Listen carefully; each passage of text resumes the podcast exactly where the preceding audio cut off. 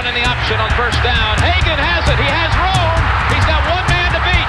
Now he pitches to Flanagan, and he may take it all the way. Flanagan's in for the touchdown. McKinley Wright from the logo. Oh, got it! Oh, McKinley Wright. Breaks a tackle. Touchdown.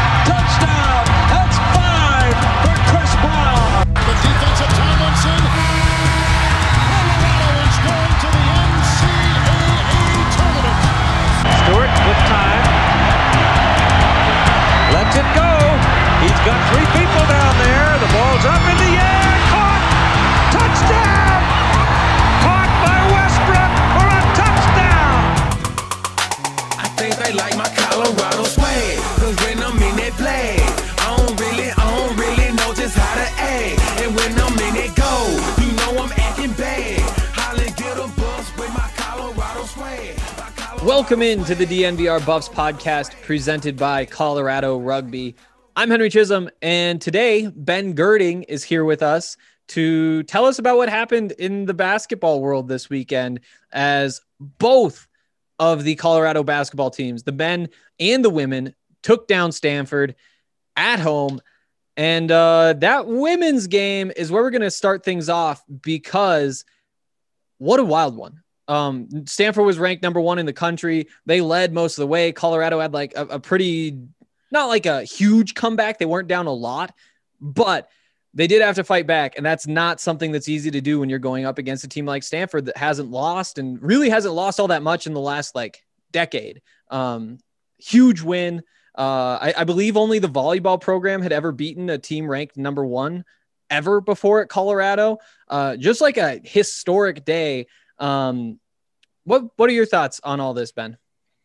Well, my my initial thought is it was a tough day to come from the Bay Area, you know, th- this weekend. Yeah. Both Cal and Stanford swept on the men's and women's side. And yeah, I mean, anytime you take down the number one team in the country, that should not be taken lightly. You know, it, it doesn't matter that Stanford only shot 23% from three, and it doesn't matter that they had 15 turnover. You know, it you could it, it'd be very easy to point to Stanford because they are the better team. They are the more talented team and say, well, you know, they had an off night. And it, to, to that point, yeah, they did. But that's not going to discredit the fact that the Colorado women's team took down the best team in college basketball.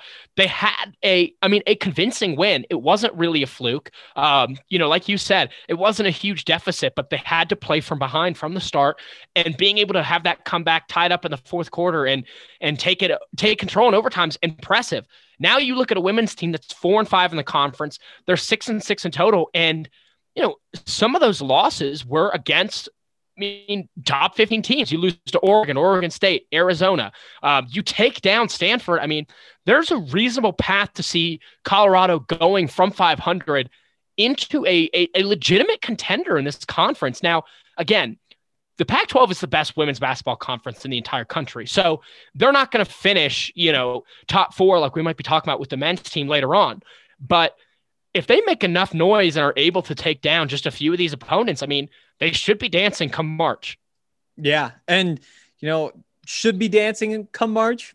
Bit of a bold statement given how long it's been since the Colorado women have been dancing in March. But yeah, they're, they're right there where if they win more games than they lose, they're in the tournament. And if they don't, then they're probably in the WNIT, which is where I believe they would have gone last year um, had that been held. Um, just like a, a huge win and a win that was needed because they've had so many opportunities to take down very good programs hadn't been able to actually do it though. Um, and like you said like this is the best women's basketball conference and that's why you get so many opportunities to beat really good teams. But still in, in the last i think I I think since the start of last season, before this game, there had been four games that had been decided by three points or less or went to overtime against top 10 teams for Colorado.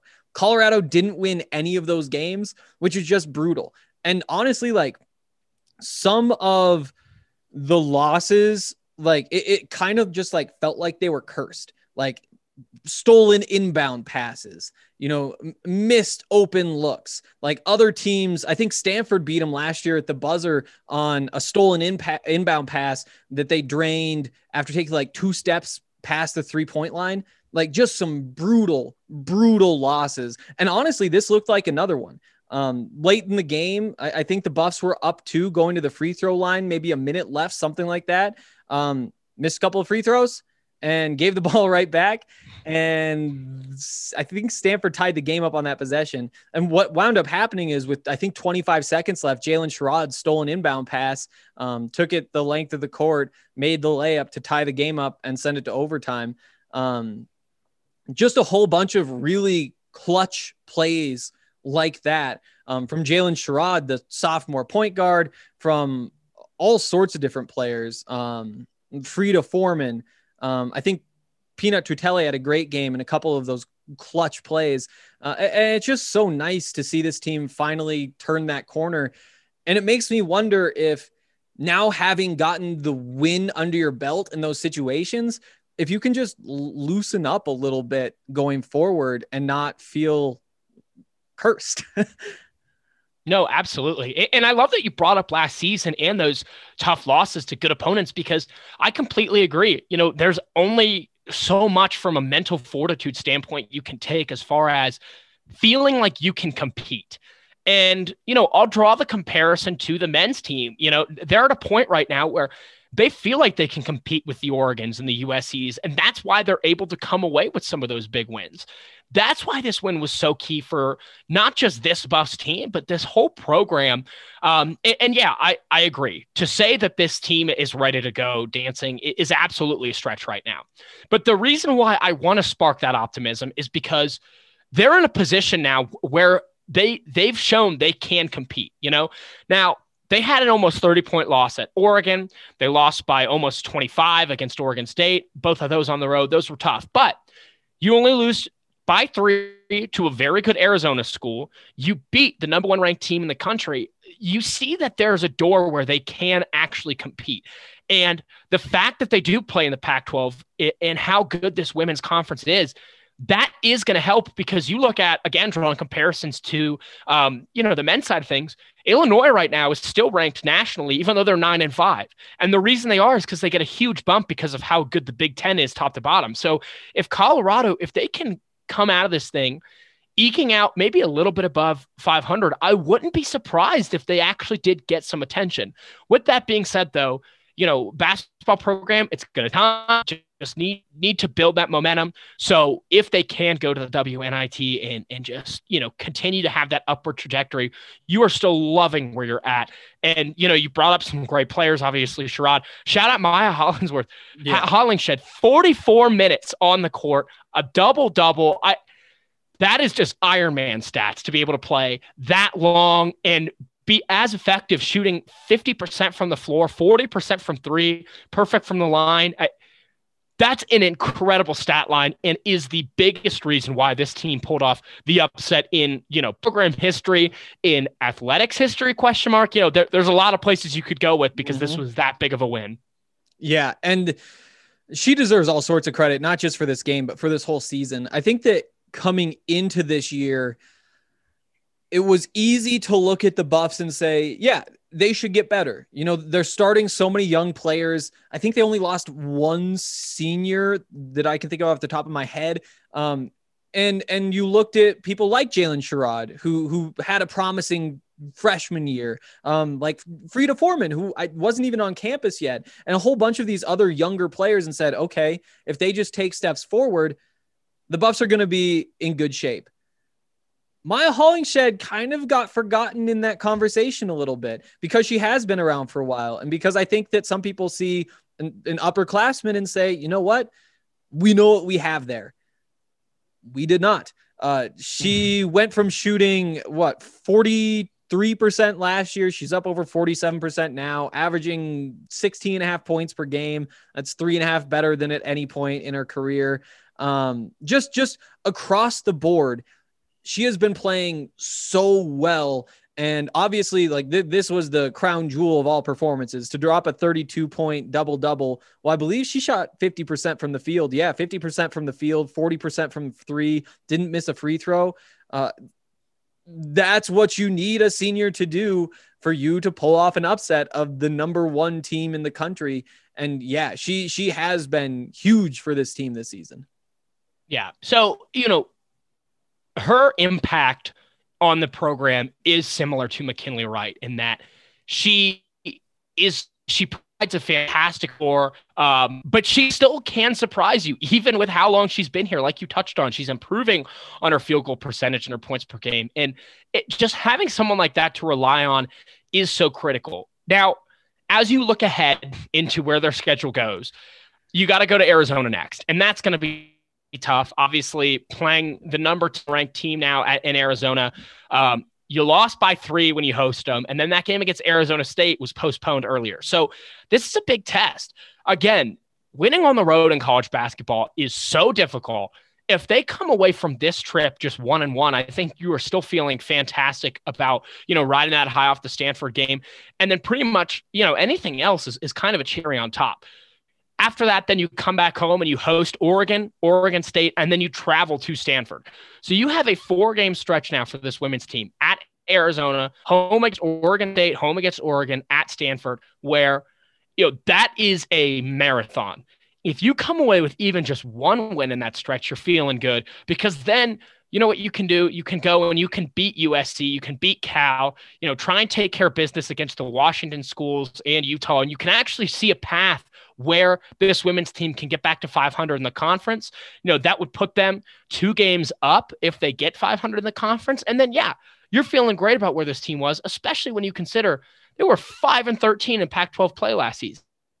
And that's expected when you're playing the heart of the conference in basketball. But for them to start 12 and 0 in non con, uh, and to end up being 16 and 14 that left you wanting so much more. So again, all it needs is positive steps. And this could be that signature win that we look back on, not just later in this season, but you know, down the road a couple seasons and say, you know what, like Coach Payne, this team, that really turned around what their expectations were in the conference and on a national scale.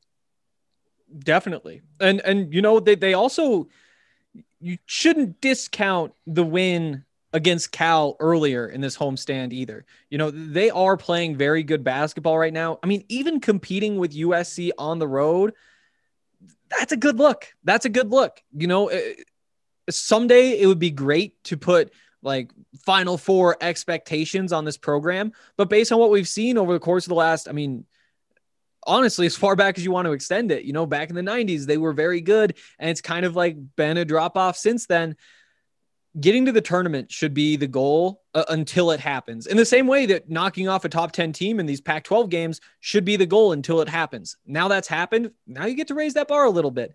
Um, I will say that this is a, a big road trip. Um, Arizona State, unranked, still a good team, seven and three, um, a Pac 12 basketball team. A couple days later, Arizona, number 10 in the country.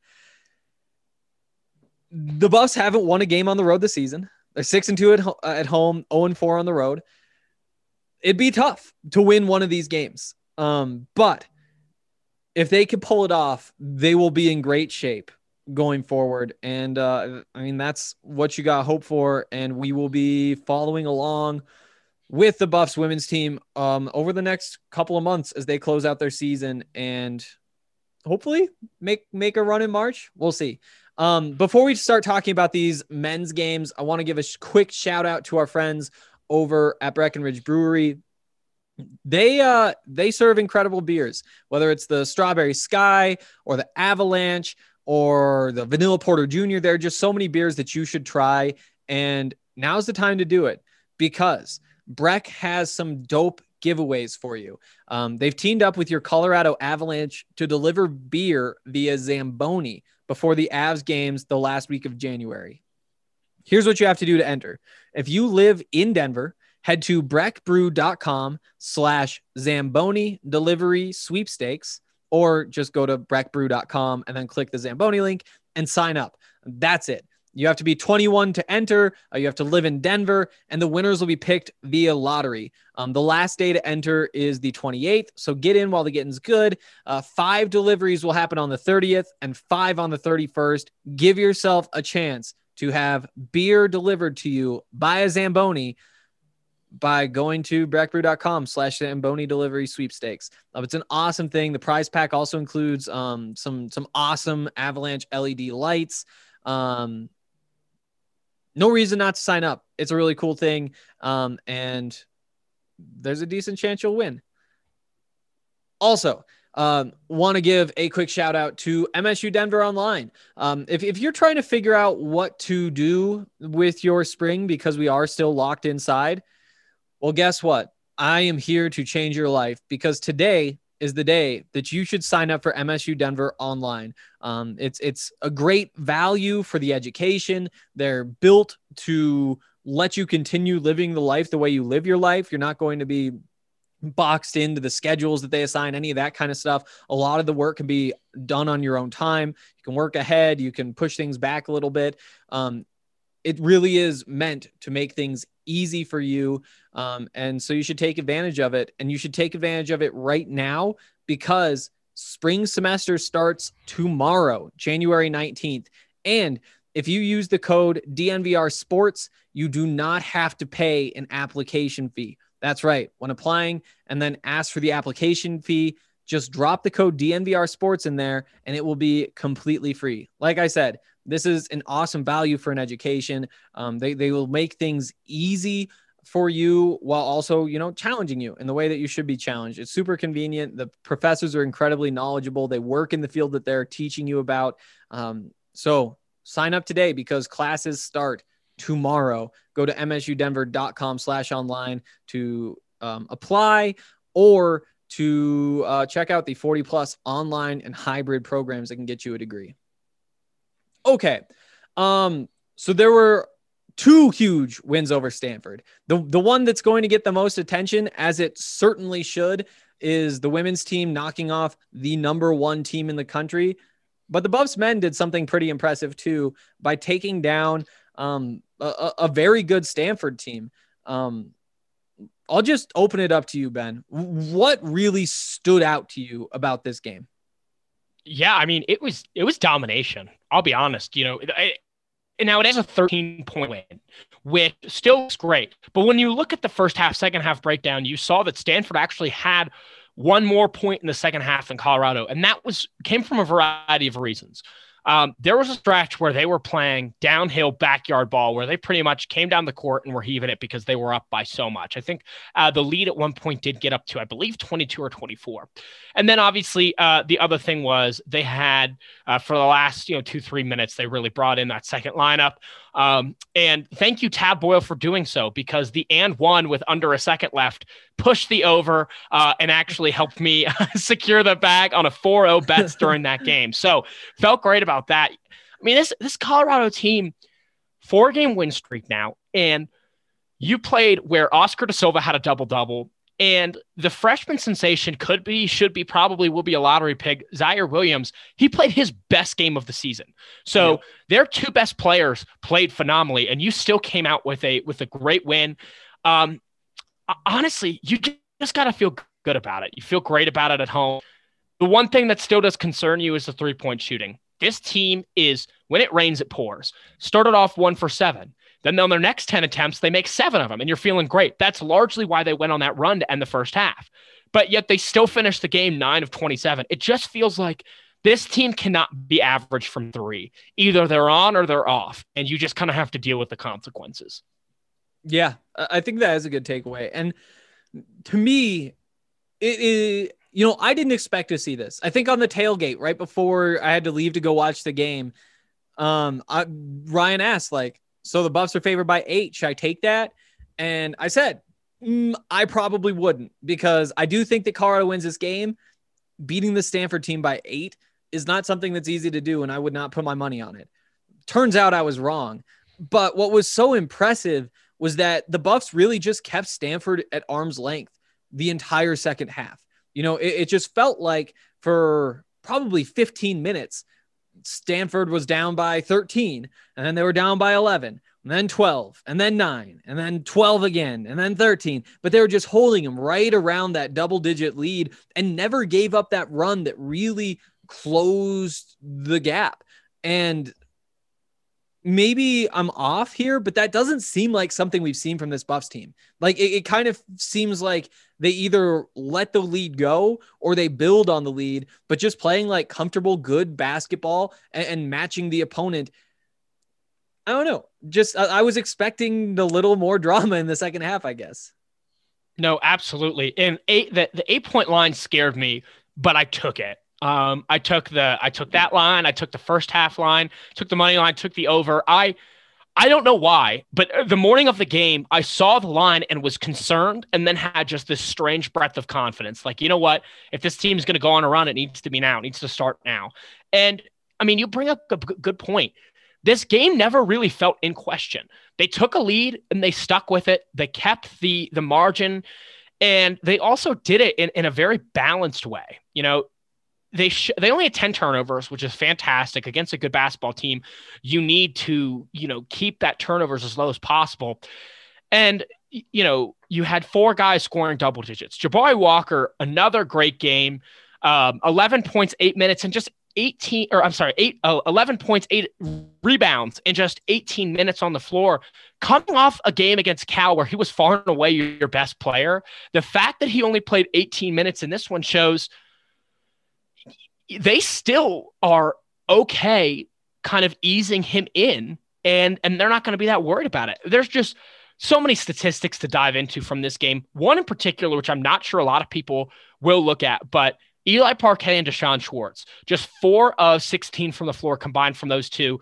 Um, and, and, they did it in different ways. Eli Parquet, that's the most times he shot during the season, mm-hmm. and he just could not finish. He couldn't finish to save his life and that still didn't hurt you. So if he was going to have a bad game, you're happy it came today. And then D'Shawn Schwartz, he picked up two early personal fouls, only with 14 minutes and six points, was not able to convert from deep. Uh, you know, obviously, for a guy that is one of your X factors, you're hoping he's able to do better, but over the course of this last week, we've seen Maddox Daniels and Jabari Walker both be able to contribute to make up for when starters don't have their best games. And we saw it again today. Maddox Daniels, 26 minutes, three for six from deep. Uh, you know, again, I wish Jabari was getting some of those minutes, but right now, Maddox Daniels is playing so well. You can't hate on that at all. Yeah. And, you know, just to jump back to Eli Parquet, he did struggle finishing, and that is a problem. And I hope he's spending time in the gym this week getting that fixed. At the same time, though, he was two of five from three. And the, the two of eight from the field really does stick out. That's not what you want. But when you're able to knock down two of your five looks from deep, that's enough to tell the defense that they need to guard you at the three point line. And that's Eli Parquet's job on the offensive end of the floor. His job isn't to score points or to make passes or to do anything else. His job is to force the defense to guard him at the three point line. And he can do that by making, you know, two of five shots in a game. He can do that if he goes 0 for 5 in a game.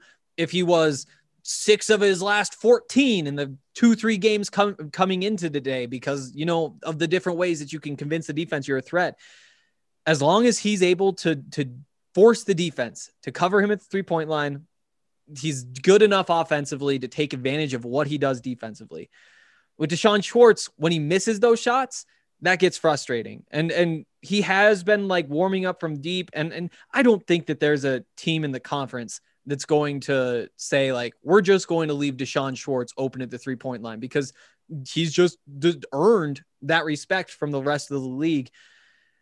It's disappointing to get that out of them, but the Buffs not only survived it, like they held a double digit lead for most of the second half with that being the case and that just goes to show how talented this team is. Um quick note on jabari too just because i have some thoughts there. I do wish that he had played more and i i just don't know why he wouldn't. I mean i, I guess we could look through and see where should the minutes come from. Um Tristan da Silva, you know, take those six minutes and give them to him. I mean, a lot of those were late in the game and didn't really matter. Um, and they also they wanted. Yeah. I think da Silva was da Silva was more pumped for this game just to go against his brother. That yeah. honestly, I'm okay with it because he did fine. You know, he had a couple turnovers, but had that big three at the end of the second half that really set the tone. I mean, if you want to pick a dagger, that might be it. Just because how excited and motivated the Buffs were compared to the dejection on the Stanford sideline after da Silva hit that three going into halftime. I mean, that really was a, a big time moment. But, you know, the problem that I see with the way these minutes stack up right now is Jabari only played 18 minutes, and that's in a game where D'Shawn Schwartz was held out for the majority of it because of foul trouble. Mm-hmm. What does happen when Dallas Walton comes back? Because Dallas Walton yeah. is going to play about 18 minutes. So you're either going to have to reduce the minutes for Battey or Horne or get more creative on these lineups. And it is it's one of those questions that we keep coming back to is who do you bench? Do you really want to rock the ship when you're on a four game win streak? I think not, but I just hope that this does not damage Jabari Walker's confidence in himself in this program. You know, I would hate to see him with how talented he is, what he's been able to do in flashes I would hate to see him leave after this year, you know, and maybe go to a different program or something like that because he didn't get the chances. But with that being said, you have to imagine they say after this year, we have so many season or uh, veterans, Jabari, you're going to get the keys to the Ferrari heading into next year. And yeah. and the, but the stat that was so interesting is of all the Pac-12 freshmen per 40 minutes, he's leading in points per game and rebounds per game. It's like he is the most effective player in the conference or freshman in the conference when it comes to what he does in his minutes. So, how he is not able to break 20 a night consistently is it's just a little frustrating, I think, from a fan's perspective because he's flashed so much. But again, when you're on a four game win streak, you don't really have to answer that question. The question only is going to come up when, oh, you know, you go and you lose a game, and let's say you lose to Washington State, and let's say it's not a particularly good loss. That's when the question could come of, well, what could Jabari Walker have done? So, mm-hmm. will be interesting moving forward. But again, I, I after seeing what they did on Saturday, I am in the boat that that Ryan kind of talked about in our Cal post game of you want to see more from him, but at this point, you don't have the reason to. Yeah, it is frustrating though to to watch and just look at the box score. You know, four of nine from the field in 18 minutes, 0 of two from three, three of four from the free throw line, three offensive boards, five defensive boards, a steal, two blocks, no turnovers. 11 points like like just such a solid outing especially from a young player and and you know the the 0 for 2 from the three point line it sucks but like i was saying earlier he's forcing him to defend him out there because he's still shooting 48% from three yeah. on the season. And it's not like you're going to leave him because he missed two. It's just so tough to figure out how to put him on the floor more, you know, because the only guys you really see as having played too many minutes is potentially Maddox Daniels. And he's shooting what over 50% from three this season. He's got to be getting close. I, we just played this game on the last one of these, but he's right around there. And uh, it's just so tough when you have Evan Battey, who is going to be out there, Jeriah Horne, who's looking like the Pac 12 sixth man of the year. You have Dallas Walton coming back. You have just so many of these guys that it gets hard to put Jabari on the floor for as many minutes as he probably deserves at this point. Um, I do wonder what it's going to look like once tournament time comes around or even late in the season once the the games get really important once you know exactly what you're playing for. You know if Evans starts out 0 of 4 from the field with a couple of turnovers does he get yanked for Jabari? Because you know Jabari has been a solid option. Like those are the types of decisions that Tad is going to to to have to make. And they're a, a good thing for the program because it just means that you have so many options, so many guys you can get in. And who knows, maybe at that point, Keeshawn shots falling. Um, Luke O'Brien is maybe balling out. I think by the end of the season, you're going to have a whole bunch of options. And the debate about who your eight guys that you're going to play in the tournament, however many you decide it's going to be, is going to be, I, think, quite a bit more heated than maybe we anticipated at the start of the season. Yeah, absolutely. And of course, got to shout out Luke O'Brien, um, really helping me out because on that post game uh, against Cal, I said Luke O'Brien should be getting these minutes. Um, and, and he's looked good in, in a limited role. Now, Keeshawn Barthelemy only playing 11 minutes. You know, he came in, he was a game time decision. He was, you know, he's clearly not, I don't think 100%. He's just kind of doing what needs to be done. But you do really still feel great about your rotation uh, behind kind of that two backup one point. Now, McKinley Wright, he's going to be getting between 36 and 38 minutes for the rest of the season. You know, so yep. really you are just looking for a guy who can be on the court for one to two minutes in the first half and maybe one to two minutes, depending on how close the game is in the second half. So whether or not that is Keeshawn to to run offense during that, or maybe it's Eli Parquet and Daniels who are on the court during that fine time. I think you're fine with that. But again, I keep coming back to it. Maddox Daniels is playing fantastic basketball, but he is very one dimensional. Jabari Walker really opens up what you can do. He is this team's arguably their best rebounder. Um, he also provides you that stretch four that I think you want out of Tristan da Silva, but uh, Jabari is already there, shooting uh, 48%, I think you said, from three. He's going to be shooting well from the floor, and he's great at getting second chances with offensive boards. That combined with the fact that he is the rim protection that you don't have without Dallas Walton, I just think he is more valuable than 18 minutes a game. Um, and they just need to figure out a way to to get him on the floor a little bit more. Whether that is sitting Battey a little longer, whether that is moving Jeriah Horne to the three and playing a little bit of a big lineup, um, you, you just got to figure it out.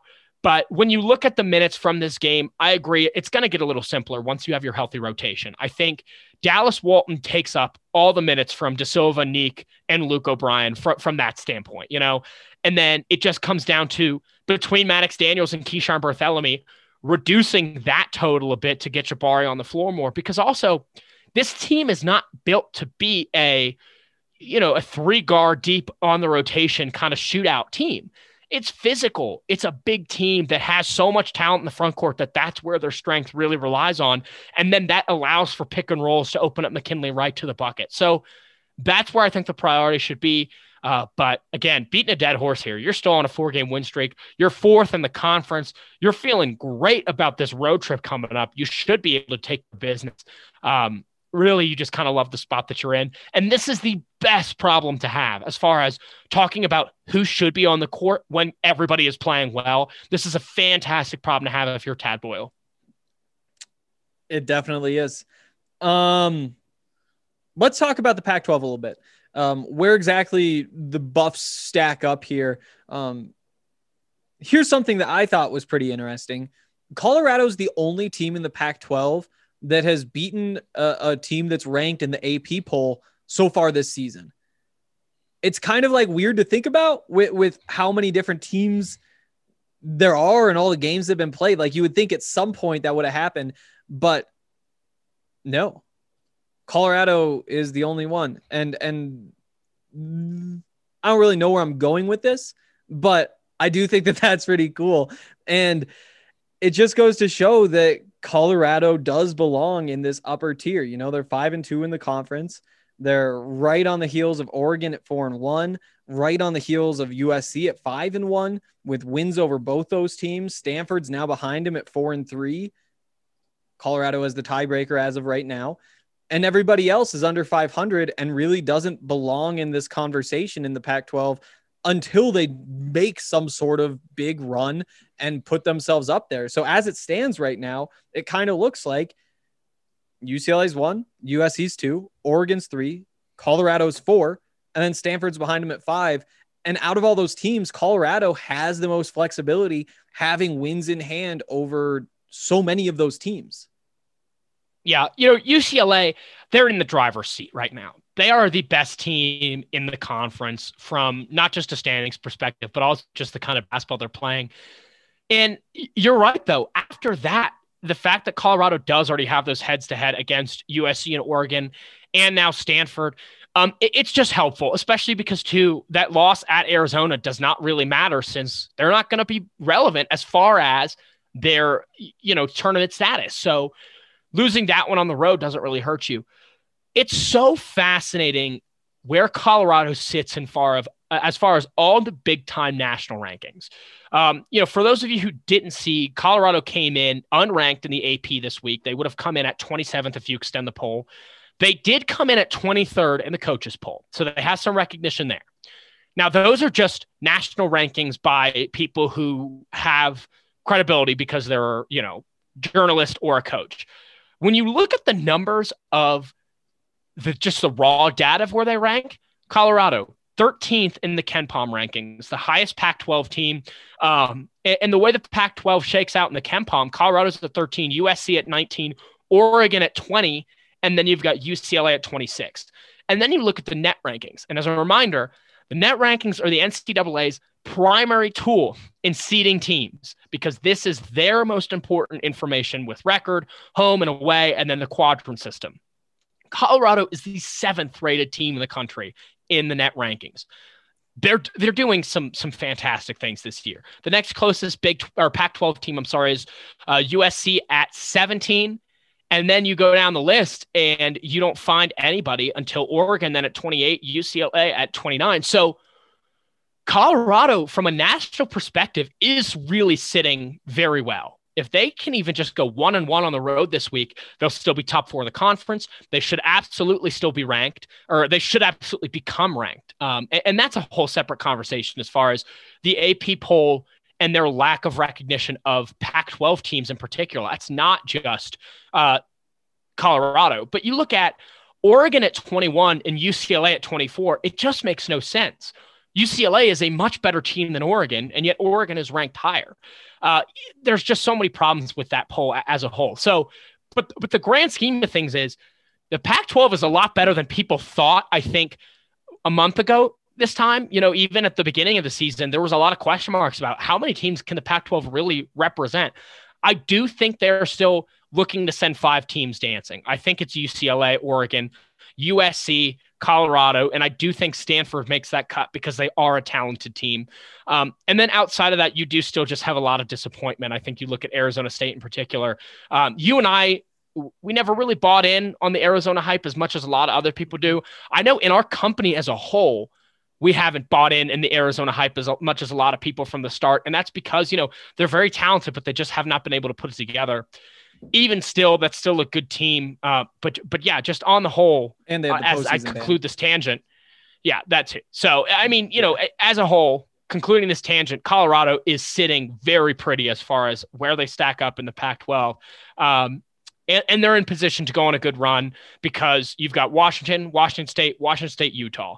Um, with with two of those games at home and one of those against the worst team in the conference, I do think you are hoping to end up three and one on this stretch. Um, with that one loss, it's okay if that one loss does come on the road, but three and one or four and zero oh is not out of the question. And uh, you know, after that point, it just becomes a conversation of why is Colorado not ranked in the top fifteen if they're able to pull that off. Yeah, and I do think that five is probably the right number. Um, I, I think it would have been six if Arizona was eligible. Um, and I think that there's potential for it to be six now if Washington State can just steady the ship. You know, if, if they can just be better than 500 the rest of the way, they're sitting at nine and four overall right now. And I think that that's going to carry some weight. Um, but yeah, I, I, do think that Colorado is firmly in position to make the tournament. Um, and what's really disappointing to me, you know, it, it's easy to like, I like the way you phrased it, which is like three and one, four and oh, it's on the table. At the same time, Washington, that's a trap game.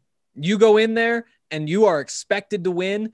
And if you don't, you look horrible. Um, Washington State, not quite to that same level, obviously, because Washington is like just spiraling. But in the same way, you are expected to win that game. And if you lose, it's going to be a big disappointment. Um, then you get Washington State again. Then you get Utah. Three and one, four and zero. Oh that probably should be like what should happen just based on the teams that they're playing. At the same time, it's going to be a bit of a stressful couple of weeks here because you are expected to win. It isn't like the Stanford game where, you know what, I guess they, they were expected to win, but at least you're going up against Ziaire Williams and Oscar da Silva and, and a program that has been very strong. And it just feels like there's more to be gained. Whereas this is going to be a bit of a grind before you get back to that stretch. You play Arizona State, play Arizona, play Stanford um, for an easy one at Cal, and then you go to Oregon. You got to take advantage of this. Otherwise, you're going to be in a tough spot there. Yep, absolutely. And I think this kind of has.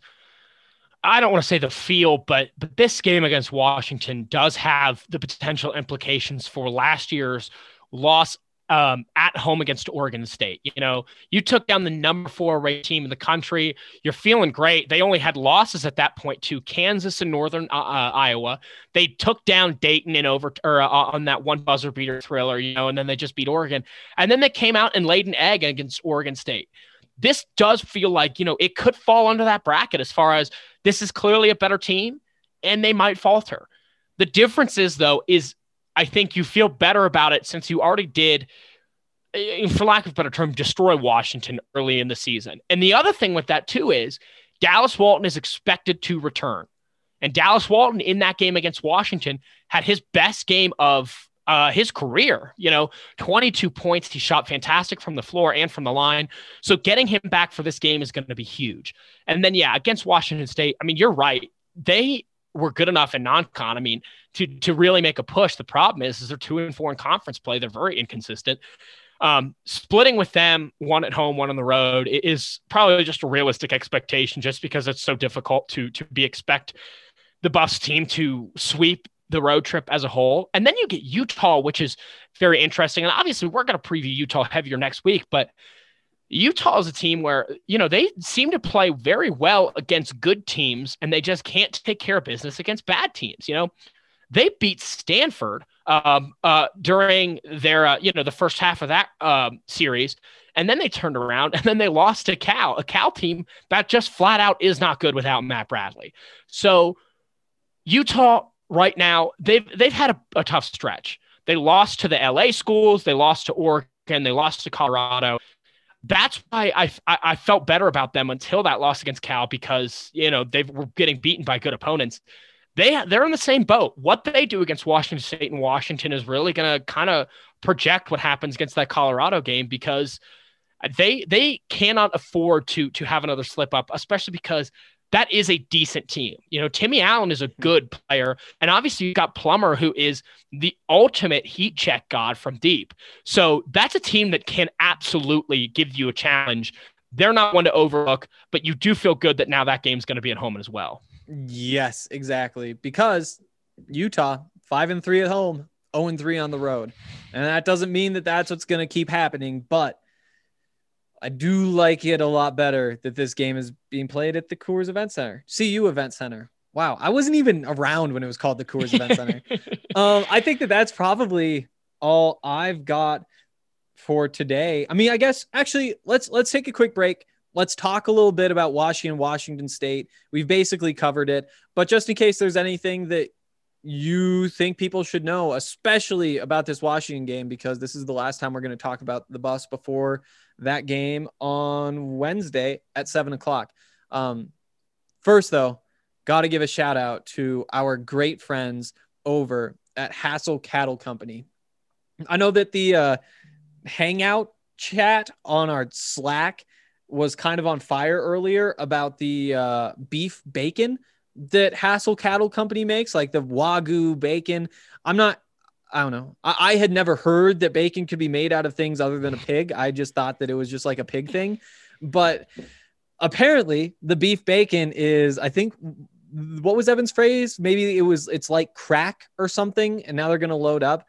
Um, but that's just like one of the awesome pro- products that you can get from Hassel Cattle Company. Um, it, all just very good Wagyu beef um, they'll ship it all over the country. They'll ship it straight to you. It's known as the blue collar Wagyu because they make it really good, but they also make it so that you can afford it. Um, there's smoked sausages, New York strip, um, Wagyu Frank without any fillers. Um, two jerky flavors. Uh, the hamburger is well known as very good hamburger. Um, and the best part is if you use the promo code DNVR10, you'll get 10% off your order. That's DNVR10 for 10% off any orders over $200 and you'll receive free shipping.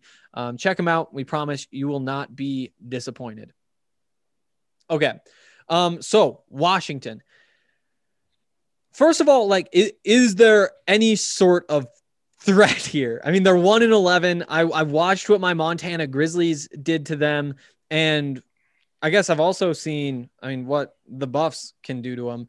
Um, is anything like changed? Is there reason to believe that this won't be another 23 point win for the Buffs? You know, I mean, I, think calling it a trap game really is a, a good evaluation. You know, the Buffs they have to go on the road. That's tough no matter who you play against, especially during, you know, COVID. It just changes all the procedures and whatnot. And Washington, they actually have played decent against some good opponents. You know, they had a three point loss to Oregon. They really gave UCLA a run for their money on Saturday night. They only lost that game by five points, final score 81 76. So they've shown signs of life. They've shown they actually can compete with some top talent in this conference.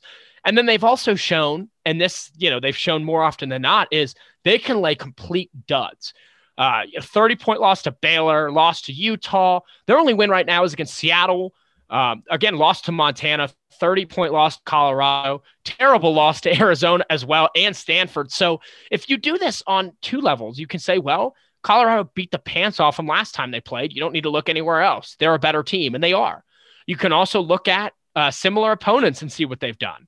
You know, Colorado beat USC, and USC beat Washington by almost 30 points. And you could do that with Oregon and Stanford and Cal. So this should be a win. This team should go in there and take care of business.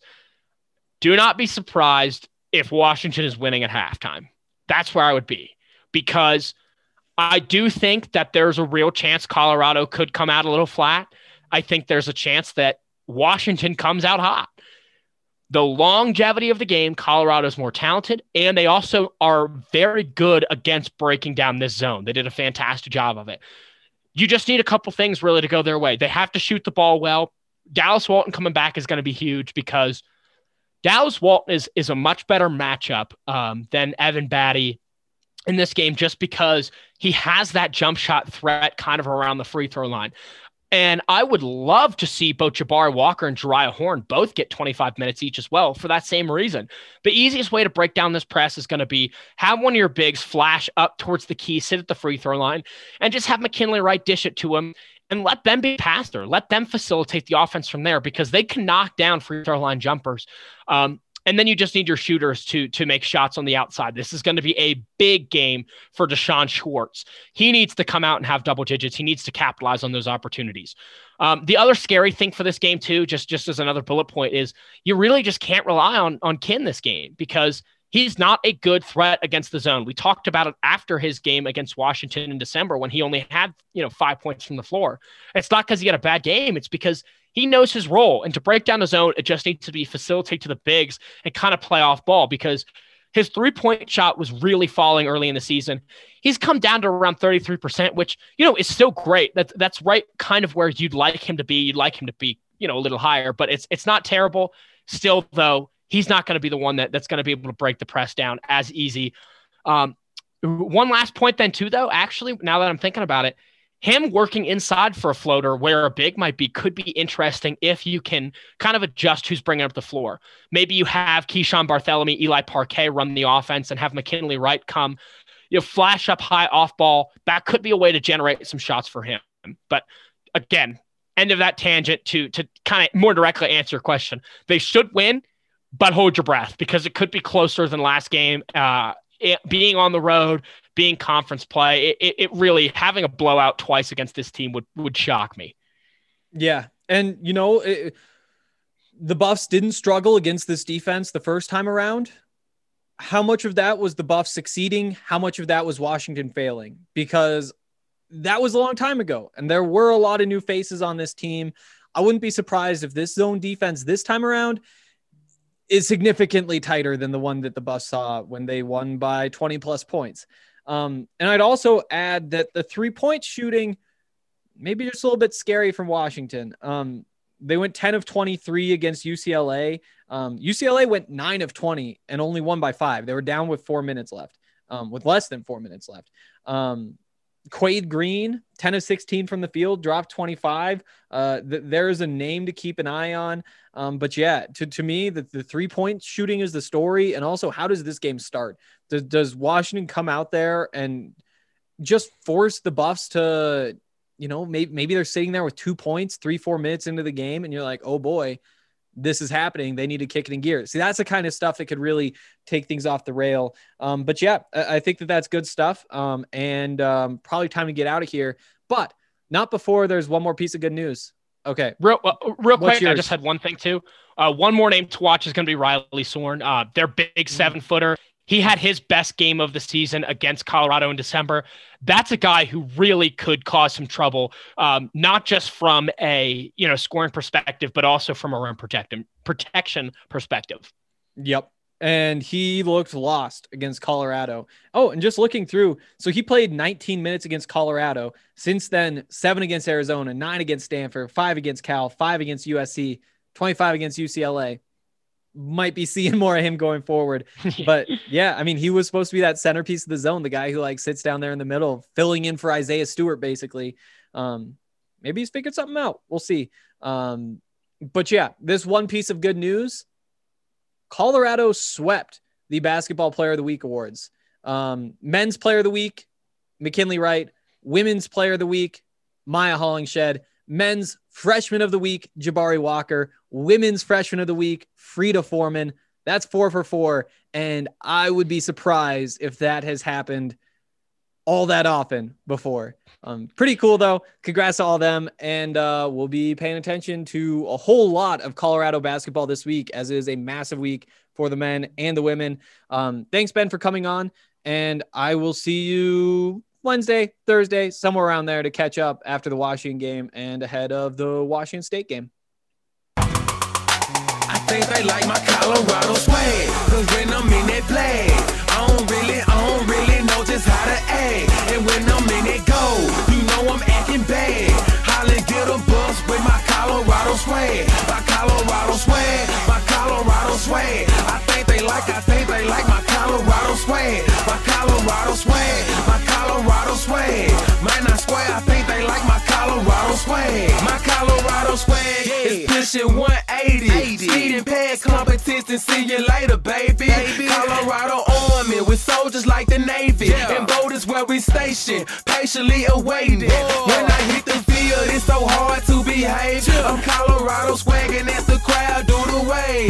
Look into my eyes, I can tell that you afraid. Cause you know we finna hit ya. Hit ya, hit ya, hit ya. Hey, hey. you on your own now. Why you watching the official? You just better hope you make it to the next whistle. And we ain't playing with you, you can get it anytime. It started at the scrimmage, we gon' win it at the